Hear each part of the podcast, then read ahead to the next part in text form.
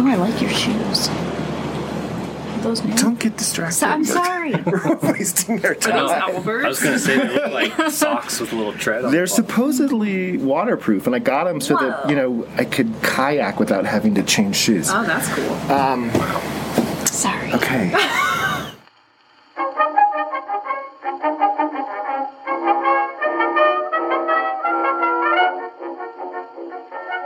Welcome to the latest episode of Oxygen Starved, the podcast that brings you your ABCs, adventure, books, and conversations from 11,000 feet with your esteemed hosts, Dr. Stacy Adler of the Mono County Office of Education and Mr. Christopher Platt of the Mono County Free Library.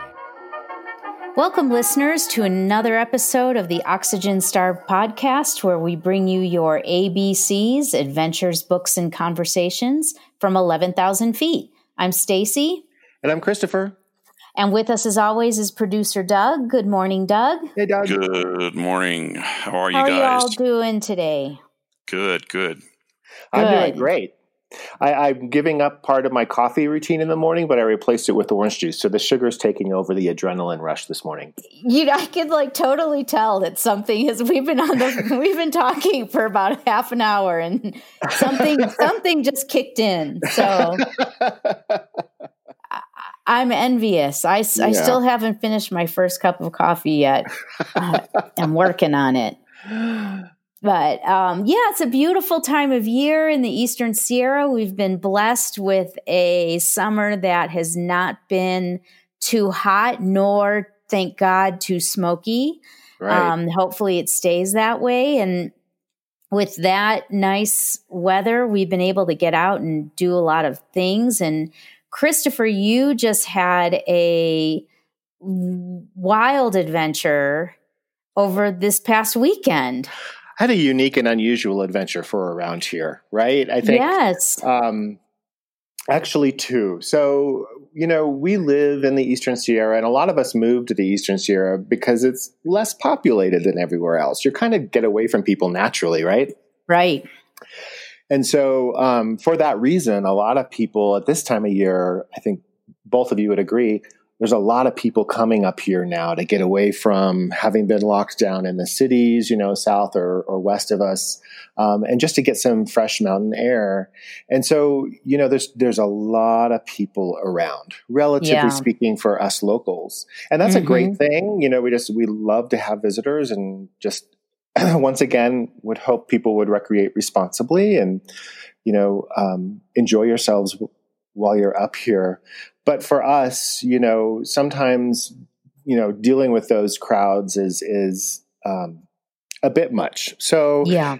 you know, this last couple weekends ago, we decided we would get out of town and go do a hike. And so we were going to go up to the Bristlecone Pines, which we've talked about before Right. on this podcast. Yes. Yeah. They're on the White Mountains, which kind of run parallel to the east of the Sierra Nevada, but they're still in our county, um, and they're still part of the local scene. And you know, so we we got up early on a Saturday morning, got our our day hike stuff together, and started driving up towards the Bristlecone Pines, and noticed there's a lot of cars going up there. Oh. So the crowds were going up there too. And you know, again, Mhm. not a bad thing, but you know, the, the forest stations aren't open and what have you. So there's just less control and then just a lot of people. right. So we decided on a whim to just go on a mystery adventure. Which is, you know, my so my grand I call it that because my grandfather used to drive buses in Scotland before the war, and one of the things they would do on Saturdays was do a mystery tour, and he would decide just to go drive somewhere random and take a busload of people to get out of town. So wow. I know, right? So it's in my Yeah. blood. So back to the adventure. So um, to get to the Bristlecone Pines, really just quickly reminding our listeners, you drive south into Inyo County and down through Bishop and down to Big Pine and turn left and head up towards the White Mountains on this windy, dippy two lane road that is really going up very quickly. It's a very steep road. It doesn't have a whole lot of shoulder to it. It's a lot like driving a roller coaster. If you like to turn the steering wheel a lot, it's a good road to be on. Um, it's even got one single lane stretch through some carved through rock with a blind curve. So you kind of, you know, it's a little bit of an adventure in just driving that road. And if you keep going over Westgard Pass, which is what that road is, and you go over a couple more peaks and down the other side, you end up in Fish Lake Valley. Right. Which is, which is on the east side of the Whites. And Stace, this is the first time I got to visit the most southeastern portion of Mono County where we live, Oasis. Um, Oh, the famous oasis. the famous Oasis, which for our listeners, it's, it is the most remote part of the county. It's on the eastern side of the White Mountains, and there's no road over the White Mountains unless you've got a really good four by four and can take those rutted roads. and there's no real oasis. is there? I don't know. There's not. you have to go either north around the whites or south around the whites, which is what Westgard does. Um, but that is technically part of Mono County, and it's just a Right. ranch. It's a big ranch. I think there's maybe a couple dozen people who live there.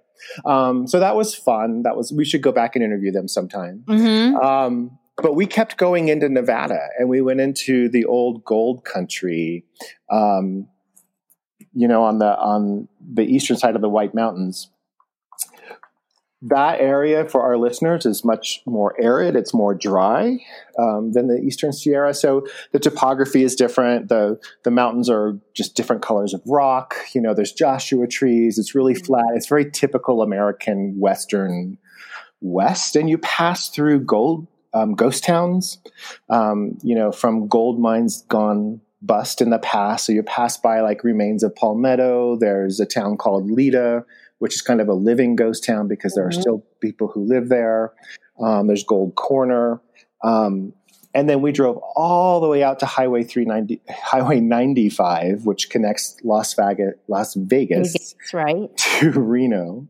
Wow. Um, it's a long straight drive, very beautiful, almost hypnotic in a way. Um, and we turned left and went up to Goldfield and Tonopah.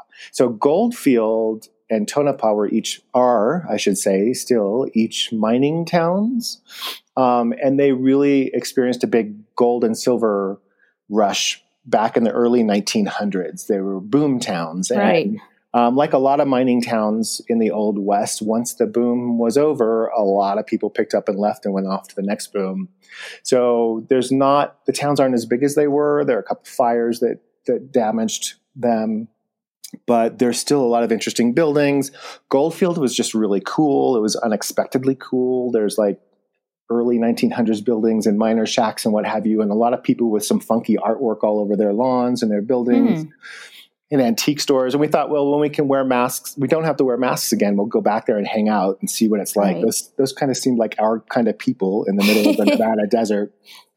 And then Tonopah was just interesting too. It's just like a lot of mining history and and what have you. And there's still mining in the area. In fact, the country's only lithium mine for lithium for Mhm, yep. batteries, right? Yep. That's in Silver Peak, which is just near Tonopah. So Right. um, it's still kind of a mining area.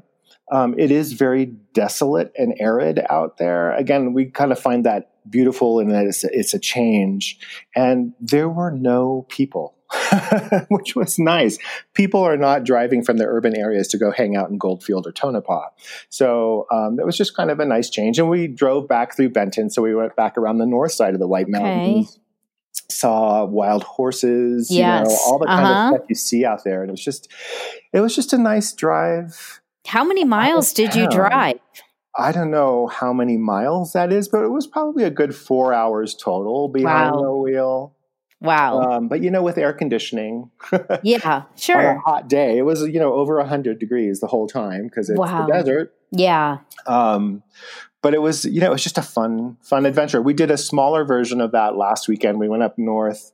Um, north of Tonopah, there's a Walker Lake, which is a Mhm. pretty famous lake in Nevada, and it's fed by the East Walker and West Walker rivers, which come out of Mono County. They come out of the Eastern Sierra and they wind their way over into Nevada and feed Walker Lake Right. which again is just a visually stunning place. It's again, there's the there's the Paiute Reservation, the Walker Indian Reservation right there.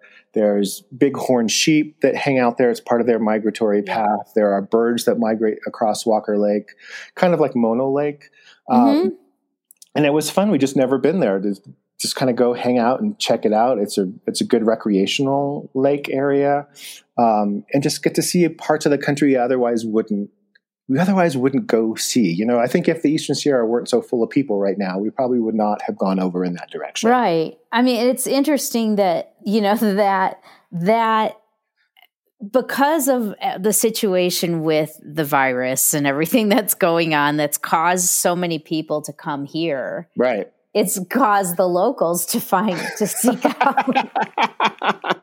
You're right. I mean it's it's a common conversation with yeah. coworkers and people we live around right? Yeah. Um, you know just either hunker down or go to our secret fishing holes or go go east. Go so. east young man so those are kind of unusual adventures, but they were definitely fun. And I just enjoy that stuff anyway, because, you know, why not go have a mystery drive somewhere? Yeah, absolutely. Especially and, when you have air conditioning in your car. this is this is a must. I don't know how the settlers did it. they would have gone through that. You know, Nevada is like it's basin and range topography, right? It's really yeah. hot. Oh yeah. And then by the time they got there, if they didn't get the right spot, they were at Death Valley. And then, oh my gosh, how did they do it? So it's fascinating. No clue. Well, it sounds like a great adventure and I don't know if it's one I want to replicate necessarily, but sounds like a lot of fun. Good, and yeah, it is a fun. good way to spend a day to get out and see something you've never seen before entirely. For so sure. we hope listeners, we hope you get to do that from time to time during this whole stay at home period. Yes. So take a deep breath and we'll be right back. Oxygen, a colorless, odorless reactive gas, the chemical element of atomic number 8 and the life supporting component of the air.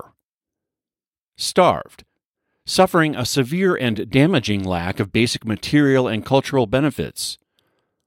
Oxygen Starved podcast, a colorless, odorless, culture packed, nutritious podcast considering books, describing Mono County adventure, and engaging in informative conversation with colorful Eastside Sierra locals. Download it now. Welcome back, listeners. We're at the B portion of the podcast books. Yay! It's always books, right? It's always never a different books. B it's hard not to talk about books. It is, right? Like I almost brought it up in our first segment and I had to self had to self edit. We're just be learning to infiltrate book conversation in every conversation. I know, now. I know. So this week we decided, you know, schools are reopening in different forms and fashions this season and and it's back to school time. Right? Yes, it is back to school time in a very different way than it has ever been back to school time before. But reading is perennial. And so yes. we thought this time we would share some books that, you know, influenced each of us as children to, you know, become lifelong readers. And mm-hmm. I was curious to hear what you picked, say. So why don't we go start with you? Okay, so this was my idea to talk about this. so and. I will, you know, this is my fault. Uh, but I, you know, when, when I sat down to to really kind of narrow down what I wanted to talk about today, I was so mad at myself because I it, it was so hard to to really narrow it down. And there's there's so many books that I could talk about. Um, you know that that influenced me as as a child and I was an early reader. You know, yeah. I, was I was reading um, by the time I was three years old, and right. going to libraries was a big part of my life. So so this was really hard, but you know, like you said, it I I reflected back to my early elementary school days, Great. and um, so my my selections today are, are from my third grade and fifth grade years. And, you know, I'm, I, I'm surprised and amazed that you can even remember that much detail. You know, I think it was because I had such amazing teachers. Yeah. In elementary school. And I remember all of my teachers. Wow. And you know, some of them I had the great fortune to go back and work with after mm-hmm. I got my teaching credential. Mm-hmm. Um, but you know, they were such fantastic individuals. Right. So they really stuck with me. But getting to the books. So the first book that I chose was Charlie and the is Charlie and the Chocolate Factory by Roald Dahl. Yay! And you said you almost chose that one too. I bet a lot of people would almost choose this or choose this. I, I think so. And you know, the, the thing of it is, is that I'm so sad for the kids today that have been that who were exposed to the movies, either one of them, before they got a chance to read the book because the book is so special. Yeah. And so um like I said, this was read to us out loud by our third grade teacher, Miss Lois Ekstrand. God bless her. Mhm. Uh, she's since passed. Mhm. Um, it was originally published in 1964, and for if if you have just arrived on planet Earth, um, it tells the story of Charlie Bucket, who is a little boy who lives in poverty, and he discovers the final golden ticket that has been released by this eccentric chocolatier and candy maker named Willy Wonka. And the golden ticket allows the children, there are five of them that get chosen, um, to go and visit his factory and find out how he makes his chocolates. And when I was doing the research for this episode, I read that Roald Dahl was influenced by for this to write this story because he grew up in London and Cadbury chocolates used to have one day a year where they would invite children to come and tour the factory. oh my goodness! And so this is kind of based on that. And subsequent to the release of the first movie, which was in 1971, Cadbury released a whole bunch of related Willy Wonka chocolates. oh wow! So it's kind of interesting.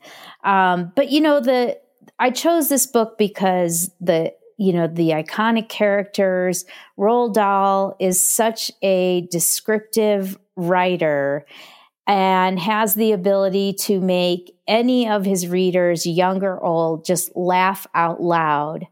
and you know it, the way he writes and when i became a teacher and i was teaching third grade i read this book to my students and it, i was i was so bad because i would love to read it to them right before they went to lunch. And we get to the scenes where they were where you know he's describing the chocolates and the smells and you know the candies. And the kids would just be like oh you're killing us. What are you doing? Don't- but um you know it just It's a book i could read over and over and over and have read over and over again and um you know i think it's it's it's iconic and it stuck with me for sure You know, it's one of those books. What I love about this book is just he draws really succinct, intriguing characters. yes Right. hmm And he reward he's typical Roald Dahl. If you've read many Roald Dahl Yeah. books, some of the characters he rewards and some of the characters he punishes. yes Especially in this book, right? Oh, definitely. There's there's a clear distinction between good and evil. did and you did you end up reading sorry, did you end up reading Charlie in the, the Great Glass Elevator. Great Glass Elevator? Yeah. Yes. Yeah, Miss Ekstrand read that to us also. hmm And that did not strike as great of a chord. Yeah. You know, that was not as as intriguing. I think cuz he took it out of the chocolate factory. Way you know and um you know it it was great it was great to see those characters continue some of them but um you don't see what happened to charlie but there was supposed to be a third Oh, was there? book in this series i read yes but he just never got around to to doing it but um yeah the great glass elevator was you know characteristically Roald Dahl but it didn't quite have that level of connection that Right. the chocolate factory did so and then the other the other book i chose um it was from i read in I think i was in fifth grade when i read this book. Um and it's called from the mixed up files of mrs basil e. Frankweiler.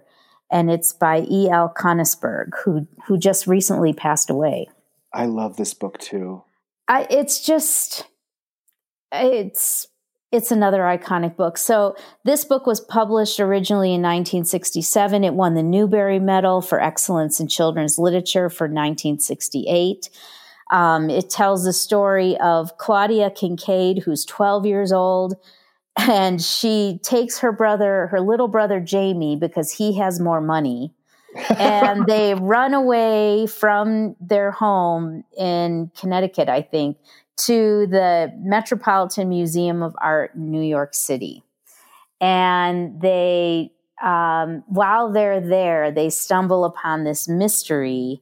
Um, Mrs. Frankweiler is the narrator of the story, and she's an 80 something year old woman. And the children discover that she has made a secret donation to the museum. And they try, they're trying to uncover exactly what it was she donated and why she donated it. And um, and they end up meeting her and developing a relationship with her. But i just i loved as a young kid i loved that idea of escaping your normal life and going and being self-sufficient and and somewhere new and exciting. And i just loved that that they got away with it I think that's a one of the factors that attracts a lot of kids to this book and why mm-hmm. it makes it so perennially a favorite.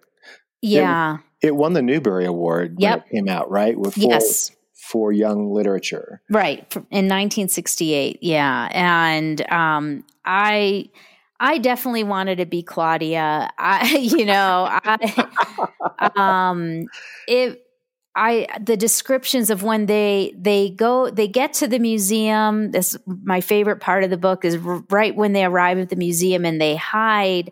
Right. They find a place to hide from the security guard and they take a bath in the big fountain and then they see all the collection of m- coins. Right, right. so they start collecting all the coins in the fountain so they can use so you know extend their little amount of money that they have. But, you know, I mean, it, and then it's just so f- now looking back as an adult, seeing how they continue all their little conventions. You know, here they are, they've run away from home, but she still makes sure they take a bath and that they, oh, brush right. their teeth and, you know, that all those conventions are continued. But, you know, I just, I loved the, uh, that idea of, of yeah. escaping your, bounds and that that that a book can take you to another place and you can become so immersed in that that life in that scenario. Yeah. I think this book really did that for me in such a pivotal way. It also, um, I, I, I think that's all spot on, and I, I, think it also is one of those books that gives the two children characters agency. Mm-hmm. So you, mm-hmm. you just mentioned they're holding on to like you know doing their daily routines and right. finding money and stuff. That those are kids who are in control to some yeah. degree, mm-hmm. which, which resonates well. And then also just the idea of running away to a museum. Uh, you know, those movies, Night at a Museum. Yes. You know, yeah there's there's it's a common library program in some of the older bigger grander libraries around the country to have sleepovers for kids yes. stuffed animals so you can mm-hmm. bring your mm-hmm. stuffed animal and your stuffed animal gets to spend the night in the library um, you know i think it's just a magical thing for in many kids yeah. minds so for sure so those were the two I narrowed it down to. We could we could do like a month series on this. um, and um, I might have to put in our show notes just a couple of other books. Sure. Too, because there there are two that are just nagging. I'm just going to mention the title. I have Go to. I, I, won't be able to sleep if I don't. Um, so, A Snowy Day by Ezra Jack Keats. Oh, I love that book too. Um, and Corduroy. And I, I'm sorry, but I don't know the author of Corduroy. Um, you know, when I was very little, those I wore those books out um, over and over and over again. I just I loved both of those books, so I have to have to just give those a quick mention. Yeah, Corduroy was um, uh, written by Don Freeman. Oh, thank you.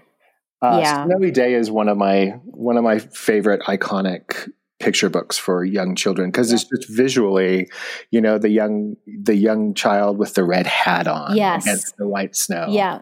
And the way that that Ezra Jack Keats did his illustrations, Yep. you know, are are so so iconic and um I mean I can picture them in my head right now. Um and just like I can picture picture the drawing in corduroy where the little girl takes corduroy the stuffed bear off the shelf. I Yep. mean, it's just they've just stuck with me all these years and um We'll do Okay. a follow up episode. Oh, you, I, if our readers don't, if our listeners don't mind, that would be awesome. All right, Christopher, it's your turn. I've talked enough.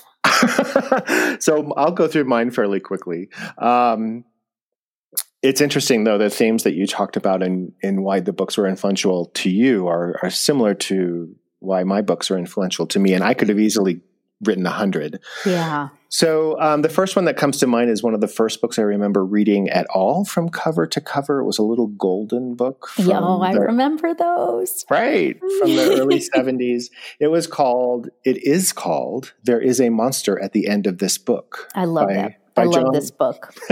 Authors Jon Stone from the Sesame Street crowd. It's that Yeah. little golden book of Grover. Mm-hmm. Um, it came out in the early 70s, I think 1971. And Grover is the narrator of the book, and he learns there's a monster at the end of the book. So he, through the entire book, he's trying to convince you not to turn each page. Right. Don't go there. tries nailing down the pages, tying them down, and whatever. And and he gets increasingly frantic as you get closer to the end of the book, building suspense. And then when you get to the end, you find out that the monster was Grover himself, and he gets kind of sheepish. Oh, you know, it's just me. Um, tries to slough it off. Um, you know, so everything is fine at the end. So it's a good book for chil- monster book for children, like most Sesame Yes. Street books are. Um, but this is, I think, I read this is Sesame Street's most popular book ever. Um, Wow. it's still a bestseller. Um, I just left. I just thought the book was laugh out loud. You know, hmm and for me, it was the it was the realization that you should read a book to the end. That Yeah. there's something there waiting for you if you Right. get to the back end of the pa- book. So um, I just I remember reading this book over and over and over and over as a kid, probably annoying my parents to no end. But um, I love it. the The next book I'm going to talk about is a book that um, I learned about in elementary school because my teacher read it to us in the Okay. fourth grade, and I, I can't remember her name. I'm not. I don't have his memory like you do. But this was um, a book by Tove Jansson called Tales from Moomin Valley. Now, it came out in the early 60s, um, and Tove Jansson created, she's Finnish, and she Uh-huh. created these little cartoon characters called Moomins and um, their friends. Okay. There's just a variety of different little, like, fantasy kind of creatures, very simple. Mhm. She wrote many, many stories and put them together in books. And so Tales from Moomin Valley is just one Okay. and it's basically, um, you know, she started them after World War II and just wrote, you know, story after story after story. And so they kind of pumped out in the 50s and 60s um, across Europe and became very popular and, and popular in the US as well. And then recently, like in the last decade, they've kind of had um, a resurgent. You know, I think Jansson Cool. passed away recently, but um, you know, there's kind of like a nostalgic rediscovery of these characters, at least in the U.S. So, Okay.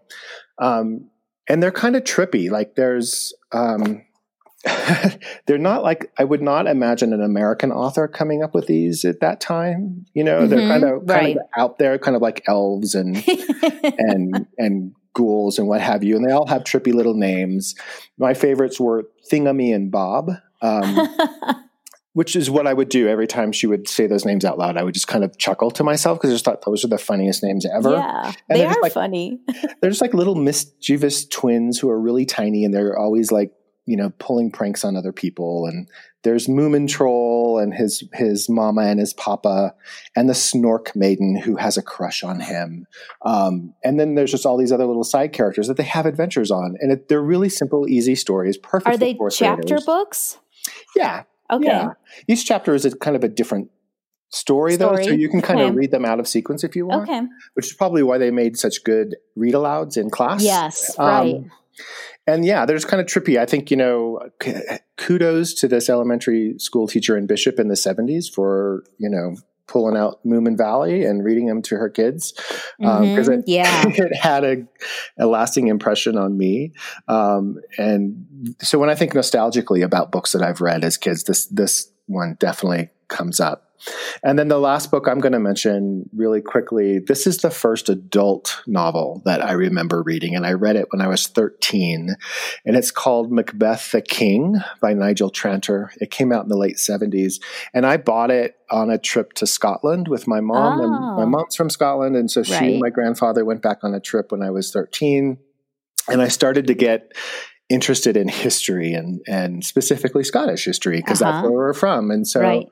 Remember picking up this book in a bookshop somewhere and thinking, oh, this is an adult book. And my mom's like, yeah, you can read that. And so um, I felt really good about reading an adult book, for one thing. Right. And then I learned about what a historical novel is, which is to take an actual historical figure and kind of write an account of them. And I did not know, I had heard of Macbeth by Shakespeare, but I didn't know Macbeth was real. And so this was the first time I learned Macbeth was real and he was actually a Scottish king.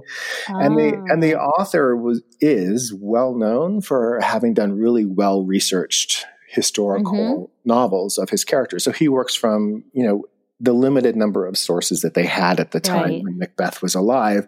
And so you really get a more accurate portrayal of who he was and why he is an important figure in Scottish history. So Mhm. I loved that. And I Cool. and what I also loved is that the author Nigel Tranter wrote a whole series of books about Scottish history in novel form. And so I read most all of them. them. And by the time I got to college and was studying French literature, I learned that a lot of famous authors did that. So Alexander Dumas, who wrote Three Musketeers and The Count of Monte Cristo and The Mhm. Man and the Iron Mask, he was doing the same thing about the history of France. He was writing uh, based on real characters hmm um, in novel form. And then if you think about it, um, you know, I remember James Michener, my Yeah. folks reading James Michener in the 50s and 60s and 70s, all of his epic sagas, you know, Hawaii, Right. Chesapeake, Texas, he was doing the same thing for the US. Yeah. So it's kind of a common thing historical novelists do. So yeah, that was just kind of that's what got me on the trajectory of of reading so much history and historical fiction. That's it's so amazing how the things, you know, that we that we can look back now as people I hate to say this, but in our 50s and look back and see how books that we read at as children, you know, those patterns still emerge of you know what we like to read and what's influenced us and And that's what I love about children's and young adult literature today. It is Mhm. so much richer and more diverse and tackles a lot more interesting issues um, that I think what kids are reading today is going to be just as fascinating. And I, I, I'm really hopeful to see how they turn out as adults, frankly. Yeah, I hope so. And, you know, that would be the one thing, you know, it's the one thing that I tell parents, you know, when they say, well, what can I do to, you know, help my kid during this, you know, time when they're doing distance learning and all of that. And, you know, my response is always make sure your kids are reading and writing every day Right. you know even if it's just a you know they they read or you read with them for 30 minutes and then they write in in a little journal what they thought about what they just read right. you know just that those two simple acts are going to help them so much to keep their brain working you know you use critical thinking skills and um you know reading reading is just so so very important to the development of children You said it perfectly. And it's fun. yes and it is fun and uh, you know everybody i think during these times when we're all just have a little bit more stress than we, normally might you know Right. reading is a way to escape that stress and so listeners we would love to hear what books you read as children that influenced you and maybe some of the ones we talked about today were also meaningful to you so uh, send us an email. Let us know. Hit us up on Instagram or uh, whatever platform you like, and let us know what you, what you think. Exactly. Okay, we'll be right back. You're dialed in to Oxygen Starved, the podcast that brings you your ABCs, adventure, books, and conversations from 11,000 feet, originating from the slopes of Mammoth Mountain in Mono County, California. You can find us at SoundCloud. You can find us on iTunes. You can find us at oxygenstarvedpodcast.com. Just make sure you find us. Welcome back, listeners. We're at the C portion of our podcast, the conversation segment. And we, Stacy and I, are really excited today. We are doing a remote recording up Rock Creek Canyon, which probably gives you a hint of who we may be talking to. Um, we were really excited to welcome um, Steve and Amy of the Rock Creek Resort. Welcome. Welcome, Thank you guys. Thanks, Thanks for having us. Um, so, yeah, kind of. Can you kind of give us the backstory of how the two of you ended up running this place? A lot of us have fond memories of this place from when we were much younger, and we're happy it's still here. So it's nice to see it's in, it's in capable hands. How how'd you end up here? Well, I feel like I should start. I grew up here. I've spent every year of my life here. Um, my parents have owned it for 43 years. And so my sister and I grew up here and we went to school in Mammoth. And um, I always intended on moving away and living in a city. And I did that, and it wasn't that great. No. I shouldn't say that. You should probably take that out. It wasn't great. it's a common thing. but yeah, I, I when I got older, um, my parents were going to sell it at a certain point, and it was on the market, and I started to get really bummed out that it wasn't going to be in our family anymore, and but I was still too young Yeah. to think of running it. Um, but then in 2008, when the depression happened, they took it off the market. They were glad they had a job. Right. Yeah. Uh, and then a few years after that, I met Steve, and we ended up here. And it was, I wanted to stay in the Eastern Sierra. We, we moved several different places, and I always missed it and always wanted to come back. And, Right. and so then it was kind of in an idea maybe we should just take over the resort. And, uh, and now we're here. And s- Steve, had you been to the Eastern Sierra before meeting Amy? Yeah, we, but just to Mammoth, Okay. and it was mostly just in the winter to ski, Okay. and that's why I initially moved to the area right out of high school was to be a ski bum. Nice. I was, Another common thing. Right. but um, the reason my parents let me do that was because there's the Cerro Coso, so Okay. Yeah. I was doing a little bit of school, mostly Just skiing. enough to make mom and dad happy. barely enough. Get it? I have It wa- kids too. It wasn't until I met Amy that I actually started doing better in school. actually focusing on I'm a good on my influence, I guess. future. Yeah, You were a good student. Yeah. Always. Yeah. Yeah. I wasn't. I was an average student.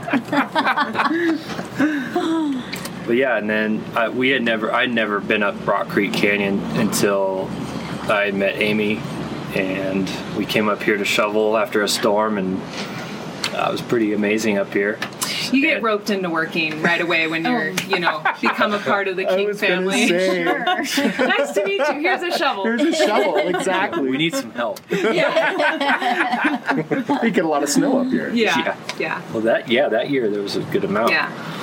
And then yeah, so for me this is a dream come true. I've always wanted to be in the mountains and find a way to make that happen. And uh, This is Yeah. one of the most scenic and iconic portions of the Eastern Sierra in my mind. It's just the drive up Rock Creek. This is Upper Rock Creek Road for our listeners, which is kind of at the south end of Mono County. And in fact, it's it's the resort is actually in Inyo County, right? Yes. You Yeah, actually correct. drive so far south as you're going up, you cross the county line again, Yeah, right? Yep. yeah, and that's good that you know this is south because to most people they get in here and they think they're going north, and it Yeah, is right. it, this canyon faces direct south. I Yeah. think it's amazing. And and it's also, if I understand correctly, above us now is Mosquito Flats, which is I think the highest trail point Highest And- paved road in California. Highest paved road in and what's California. the what's the elevation of that? It's right around 10,000 feet Okay. right there. Yeah. Yeah, we're yeah. at 9,700 here. Yeah. Wow. Yeah. which is super high in itself. Yeah. But that makes it really accessible to a lot of people. So this is a really popular area in the Mm-hmm. Yeah. summers, right? Yeah, it is. I think I think a lot of people drive by because you don't really know what you're getting when you get up here. Yeah. Uh, from the bottom, you, you don't see, you know, the backdrop from down there, and then at a certain point, you're driving up the road, and you're you think, "Whoa, Right. it is so pretty up here." So it is kind of a hidden gem, um, you know, from just the passerby on the highway. And what is it like now being in charge of this place that you know your family is involved with and Steve now you're a part of it? Uh, a lot of weight on your shoulders. compared to the first couple summers I spent up here, it was just free and easy. And work eight hours and go out, mm-hmm. play for the rest of the day. Now it's not really that, and sometimes you can get sucked into working so much that you forget where you are and you mm, Right. Yeah. lose sight of that. But I don't know. For the most part, I, I'm able to reconnect at some point. Yeah. remember that it's special up here, and even though it gets tough sometimes, I wouldn't want to be doing this anywhere else. Right. Right. You're still doing it here. Right. You know, Yes. I- you Still could be digging doing this holes somewhere else. in the Yeah. evenings here. yeah, yeah, yeah, down in Bishop or Still shoveling. Yeah. And are you open? Are you close in the winter, right? We close in the winter, so we're open. Um, we we work basically six months nonstop, and then in the Yeah. winter, um, we take a little break. I mainly do work that I don't have time to do during the summer for the Uh-huh. business, and Right. then he does snow removal in Mammoth. So Okay. um, we do get a bit of a break as long as it's not a giant winter.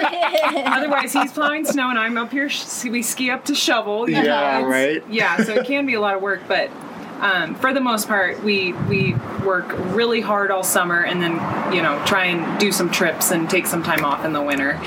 Um, but yeah, I I enjoy it. I grew up here. I'm really used to this lifestyle. We live with all of our employees. Right. Yeah. Um, so I'm used to the community living situation. Um, I I think it's definitely an adjustment for people that come into that, but I've just been doing it for so long that it feels good and Yeah, it was a shock to me. Really? Culture shock the first Yeah. couple months. Yeah.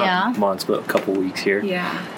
But it's good. I mean, we hire great people. We get really lucky and um, we have a lot of our family working here every summer. They kind of come and go. This summer we have a lot of family working here because Nice. we have a lot of family that's working in school, the school system, Okay. and so Right. they are either going to be working from home or they don't know when they're going back. So Right. that that's uh, that's been nice to have them. they they get us a little more of a break versus summers where they're not here that much.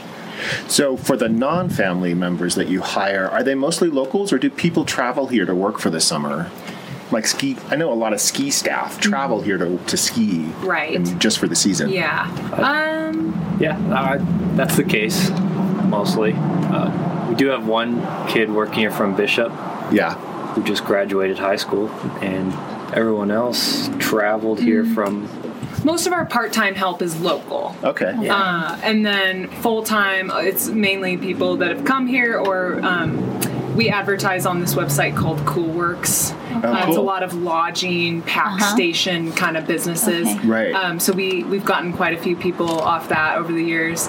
Um, but but yeah, I mean, there's always some locals working here that usually have jobs elsewhere and they do part time stuff.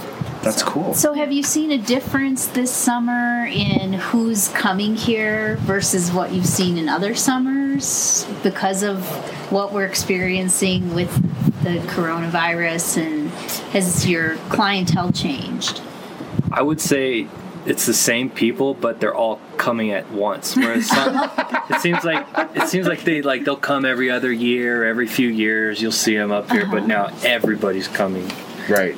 That's Yeah. what it feels like. I, I think that maybe there's some new people coming in, but I think there are I are. recognize a lot of the Really? people. I think there are some new people because it seems like there's a lot of people coming that haven't want to know about the hiking trails. They've never mm-hmm. been hiking here, or they want to know where the campgrounds are. And Right. Uh-huh. it does it does seem like that, but it, we're also getting a lot of people that I think normally go to Mammoth, but because Mammoth's so crowded, Right. they're coming here. We're getting a lot of. Well, we normally camp in Mammoth, but we decided to try down here to try and you know find Right. a place that's a little less crowded. So, um, no, the canyon is definitely way busier than it normally is. That's really Wow. interesting because Camp- Mammoth seems I've- really busy too. Yeah. I've never seen East Fork campground full on a Thursday. Wow. Really? random well, Thursday. they've been full since yeah, Tuesday. they yeah they're full Yeah. almost every day. Wow. And it's the biggest campground. in Yeah, this there's canyon. over 100 sites, and they're full. And there was a fire here Mm-hmm. down the canyon. Uh, was it Yeah, two- that was- last week? It was Last They shut us Tuesday. Yeah, it started Last- on yeah. Tuesday. They evacuated the canyon on Wednesday afternoon. So were y'all evacuated as well? We They were, let the but- businesses stay. The Well- people that work at the and live at the mm-hmm. businesses. Okay. yeah, so we um, were up here because it wasn't threatening up canyon. Up, it was right, moving down. down. So But we did have to. We had to shut down Wednesday through Sunday. Okay. Yeah. So it was uh, eer- eerily quiet, for middle, Middle. of July.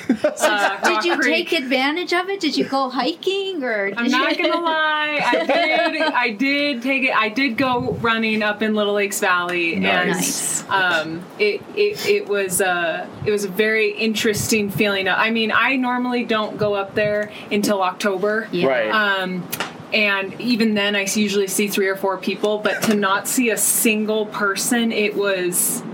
It was weird. Bizarre. I have to say, it felt a little off. It- I should have been like, "Yeah, this is awesome," but it's kind of like, "Woo, there is no one up here."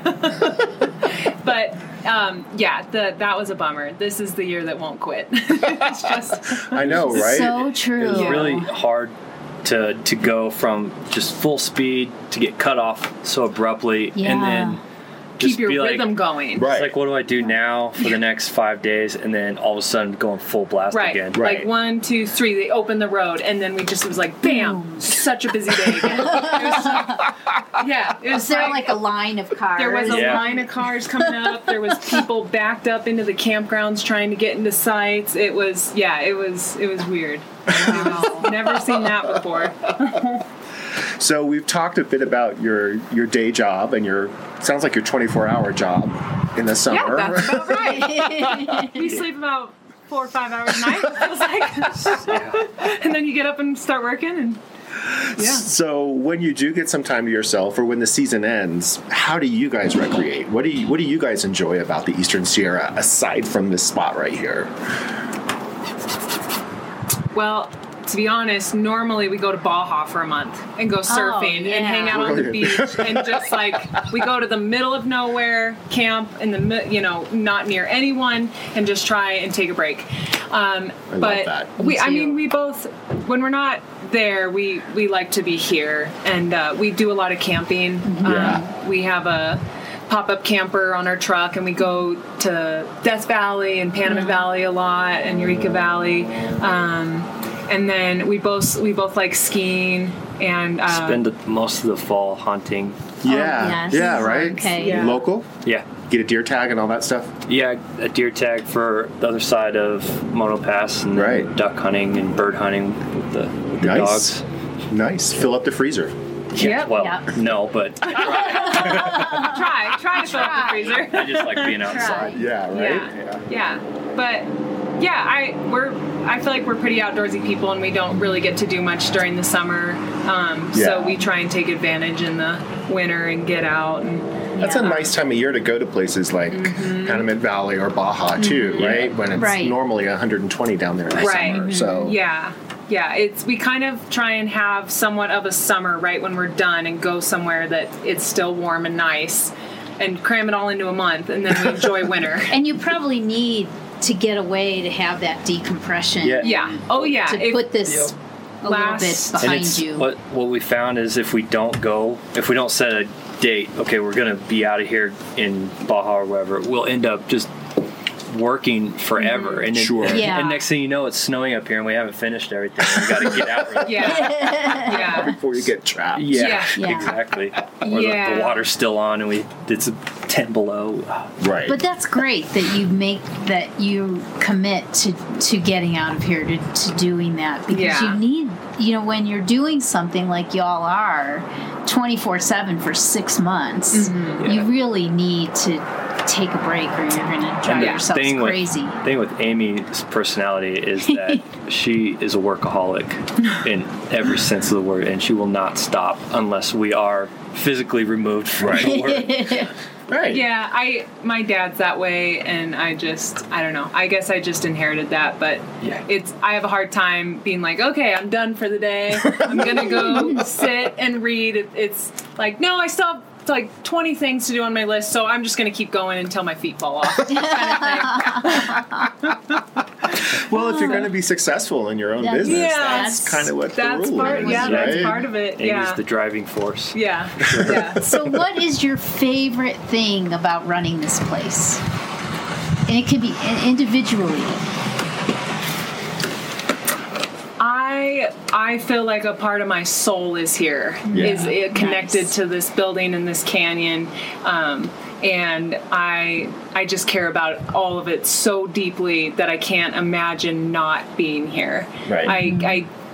I think sometimes I what would I be doing if I wasn't here? And I really can't think of anything else I'd rather be doing than Yeah. being here, taking care of this, doing my best, you know, I possibly can to run it. And That's amazing. Nice. yeah. How about you, Steve? Uh, I think it's just the people we get to meet, the nice people that we get to meet. Okay, They're take all that out. nice, Say it again. Say it again. I You gotta don't like say the it mean people. I like, Say it again. I like the opportunities it's brought up. Um, like doing stuff like this is Yeah. fun. I think. He also likes to do the events and in Right. Mammoth at the Uh-huh. village and Nice. Yeah, yeah. The events they're stressful, but they're fun. It's like a little adrenaline rush. Yeah. I don't know. Just just all the things that go with it. People are generally happy by the time they get here, right? I mean, they might have been on the road for six hours. Ninety nine percent. that's anywhere. No, I would say we Yeah. are really lucky just Yeah. hearing what some businesses down in Mammoth and Bishop are dealing with as far as masks go and stuff like that. Right. I feel like for the most part, I mean, I can count on one hand how many people have been Right. horrible about Right. it. Yeah. And I think that that happens more like once a day or, you know, several times a day to people down there. Right. Yeah. right. Um, That's so smart. I, final.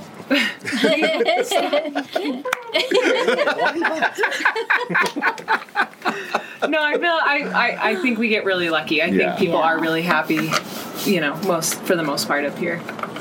So this is a leading question, and you, you can answer it whatever way you want. You mentioned your your family has run this place for over forty years. Do you guys see yourselves running it for the next forty? I mean, we intend on so it. young. How can- I mean, they can't look that. question. No, I, I definitely intend on it. Yeah. You know, I uh, we'll see what happens with the world, but I, I mean, is if there's tourism and we can, I mean, we've even talked about depending on how the world goes, if tourism becomes not as huge of a thing up here, Right. how will we adjust this business so that we can get more locals in here? And Right. I mean, of course, I hope that doesn't happen. I hope things balance out and settle down, but. Um, no, I we're gonna give this everything we got. Yeah. I mean, I am. Yeah. Uh, yeah. Sounds good. That's reassuring. As a local who grew up here, I moved away too and came back. You know, we camped in East Fork all the time mm. growing up, and coming up here to get something to mm-hmm. eat or just to mm-hmm. buy fishing lures or whatever, mm-hmm. it's kind of reassuring to me to come back two years ago and see it's still here. You know, and that it's vibrant and Yeah. going forward. Yeah. It's really important. Yeah, I know I know the pie thing was a big deal for explain to our listeners Yeah. that is. Just in case they've not. Okay, the pie thing. Um so that was something my mom did for 38 years. The last 10 years of that, my sister and I helped her. Yeah. Uh, And when she said, I don't want to do this anymore, it it wasn't really a matter of okay, then how do we find a replacement for her? Because I don't Right. think that exists. Right. Uh, Right. She worked every single day from four until eight o'clock at night, and 4 a.m. 4 a.m. Yeah. to 8 o'clock Yeah. at night. And um, yeah, clarify 4 a.m. They're like Yeah. four hours. That's not a big deal. um, and I I enjoyed helping her, but it, it's not my passion. The kitchen is not my passion. Right. Steve has much more taken on that with his his dad, and yeah. Um, I with seasonal work, you're never guaranteed if people are going to come back, and we didn't want to train someone new every single year how to Right. make pies because Yeah. Took it a whole season to learn. it to takes a Yeah. whole season to learn how to even do it. Yeah. And the stress of trying to fill that and also expect them to be making 40 pies a day like we were doing, it just it Yeah. just it just didn't seem without reasonable. without modern machines. yeah. Yeah. Without, This like, is all by hand. completely making a new and that was another thing people said well why don't you get your pies made somewhere else and bring them up here and it that's not not, that's not us that's Right. not our What's that's not what we do here Yeah. so um, we just wanted to turn the kitchen into something that we could handle and we um, could grow into what his passion Yeah. is. Your vision. Yeah. Your vision. Yeah. Exactly. That's Um, how it should evolve. And I, I don't think a lot of people understood that, but I also don't think they understood how much work it was. Right. I, it was, um, my mom has tendonitis and Yeah. like arthritis in her hands from it. Like, it's like, oh, pie, not a big deal. And it's like, okay, make 40 of those And there's it's six months a year, Yeah. every day. Every day. Yeah. Yeah. And then tell me it's not that hard. With Oh, yeah. two little ovens, you Yeah. know, it, so. and it's not like we were becoming millionaires doing it. It was sometimes barely breaking even Oh, with yeah. all Yeah. the Yeah, you'd of have course. eight eight staff members in the kitchen cutting, Cutting fruit. cutting strawberries, laying them out on paper towels so Yeah. they'll dry out. It was, re- it I mean, it was it, like it is. I don't like want to discredit what my mom did in any way. It was amazing. Yeah. And just the amount of like care that went into doing all this was huge. And um, but if if if something's not your passion, you just can't force No. yourself to do it. And his passion is barbecue, and um, his we're still using my mom's pie crust recipe and making cobblers with Yeah. some of her recipes and then some of his dad's recipes. And so it we we've tried to keep you know like that memory you know her, the memory of her pies, yeah, the spirit Yeah. of her pies alive with that. and but she even that's makes what them sometimes. yeah. Mm-hmm. Shh, don't say that. She's retired. She's completely retired. She's never here. Well, I have to say, for about the, our first 10 years up here, that was how we got our older two to go hiking, go hiking. was the, the bribe of the pie Yeah. after. And if you don't complain, Yeah. You I know, get a piece of pie. I you know. get some pie. I I know. But, know. you know- Barbecue would probably be my lure. So I, know. me too. I mean, I, I know how much work it is to make two pies on Thanksgiving. Yeah. I mean, I can't imagine yeah. making 40 Yeah. every day. But, Yeah. you know, I, I applaud you guys, and I think it's Thanks. just great. it, you know that you're making this into your own thing and Yeah. That's probably been the hardest part about taking over this business was that Kind of initial just breaking hearts.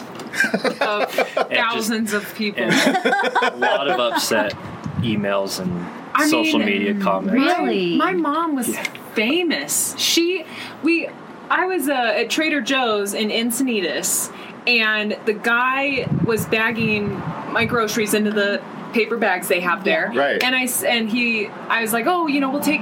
We'll take as many as you want to give me. We use it, reuse them at our business, and got on the. What's your, you know, where do you work? Blah blah blah, and and and he eventually was like, pie in the sky. Like he, your mom is Sue King. I mean, he, he just some random guy from downtown that he knew my mom was, and it was so it. Yeah, I it was it was a rough transition. Yeah, people Um, people mostly just hated Amy. They didn't Yeah. know it was my I- fault. I- no, I'm the I'm the disappointment. Oh no. you are not a disappointment You I was the daughter way. that didn't want to make pies. No no, it's okay. No, I- you guys are doing your own thing. Yeah, that's what you guys will great. Get known for. It'll be Stephen and Amy's thing on something else. So that's Steve and awesome. Amy's barbecue I, I Yeah. it really seems like it it's starting. People are Yeah, we've we, we're through the transition, and now we're growing it in Yeah. the direction we've we've wanted to. Right. That's good. Awesome. And, yeah yeah. That's it feels great. like things are on the up yeah. uphill side of the Yeah. pie. Well, I'm I'm sure all of your parents are very proud of you. I hope so. I hope so. Well, we couldn't have done it without him. I know. I mean, yeah, my A lot of I- family support in this Yeah, whole that's business. great. I mean, his parents help us out. His dad works quite a bit, and my my mom we try and have her off as much as we can. But Yeah. I think my dad's gonna work until he's hundred years old. He- I'm like, Dad, you don't need to be here, Uh-huh. and he, I'm just gonna do this, and he just likes working. So He loves Yeah. it. Yeah. Yeah. it's been his Yeah, yeah, I don't for- think he knows what to do if he's not working. So I'm sure I'll be the same way. It's that workaholic gene. Yeah. There you go. So, if you guys have time to read, we always ask our guests, what is your favorite thing to read, or what are you reading right now? So, can you share that with our listeners? I right now I'm rereading my probably all-time favorite series by one of my favorite authors, Glenn Cook. Mm-hmm. Uh, it's called The Black Company. But he also does a lot of space operas. Yeah. I'm, I'm kind of a sci-fi nerd, I guess, when it comes to reading. That's where I go to. Great. Awesome. There's a lot of creative stuff written in that genre right now Yeah. too. You Yeah. know? Yeah, Have you always been a sci fi reader since you were a kid? ever since Harry Potter came yeah, out. there you go. That's what happened. It was a right? gateway. It was a gateway, drug. drug for so Yeah. many. Yeah. Yeah. But I do, I do, I was reading a lot of uh, Steinbeck too Oh, over the nice. winter, or listening to the Audible book Yeah. I was Mm-hmm. driving the loader. Um, but I like that kind of writing as well. Yeah, we just we just read Cannery, Cannery Row. Row. Oh, yeah. I love that book. Isn't it great? It's So such a good. good book. And then we read Sweet Thursday. Yeah, the sequel to it. Yeah. Yeah. Oh, Just nice. as fun. I didn't read Such that. me either, but we Oh, have to. yeah, it's now. Yeah, it's good. It's kind of a s- yeah sequel. Um, I'm reading Miracle Country by Oh. Kendra Atleework. Yeah. Yes. Awesome. Yeah, um, I grew up with her sister and Kendra, but Kendra was a few years older, Older. than me, and um, I I love it. I Good. always loved their dad, Robert, mm-hmm. and it makes me cry almost every when she starts talking about him because I've always thought he was a terrific guy and a terrific dad, and Right. just reading Kendra's view of her dad, it, it's just it's wonderful. It just kind of reaffirms that belief that I, you know, Nice. just Robert is amazing. Yeah. And so um, I'm Isn't really it fun it. to read mm-hmm. about a book that has all the places that you know, like mm-hmm. you know exactly what every single mm-hmm. place she's talking about looks Yeah. like. Yeah. You know, like in yeah. real life. Yeah, and the people and yeah, it's I I'm reading it really slowly, partially because I read it at ten o'clock at night while I'm Sure. like And you're falling exhausted. but but I'm also just like savoring every word. I really want to pay attention and read it. So I, yeah, I'm I'm really enjoying that. I'm gonna make Steve read it after. I don't have to make you. You'll Yeah, want to read it. You'll it. want to Yeah. read it. Yeah. It's a it's a great It, memoir. it re- it's really good. And she she's- did a great job. She's getting a lot of good Yeah. reviews for it too, which is Yeah. also really great for a book about about this area. You know, which mm-hmm. not a lot of people know about. Mm-hmm. Yeah. Yeah. Well, thanks, you guys. thank this was so fun to talk Yeah. to you. Yeah. Thanks for making time out of your busy 24 hour Oh, days. thanks Thanks for for- coming up here. this. This Yeah. cool. It's great to get us out of town. Yeah. It's like it's 20 degrees cooler here than Yeah. it It is. is. I know. I think I'm gonna go, go home, get my sleeping bag, and come back. Yeah. Park in your Yeah. driveway here. yeah. And uh, yeah, so thank you guys, and thank you, listeners, for joining us for another episode of the Oxygen Starved podcast. As always, we invite you to uh, subscribe and rate us. You can find us on all major podcast platforms, including Apple Podcast, um, iHeartRadio, SoundCloud, all the big ones.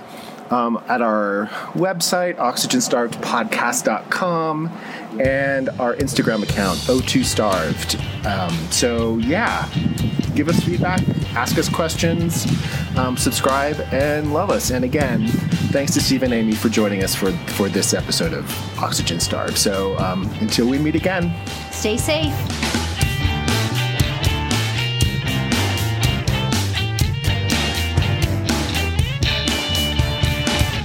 Thanks for joining us here for Oxygen Starved. Our outro music, Iron Bacon, is composed and performed by Kevin MacLeod in Compotech.com, Creative Commons by Attribution 3.0 license.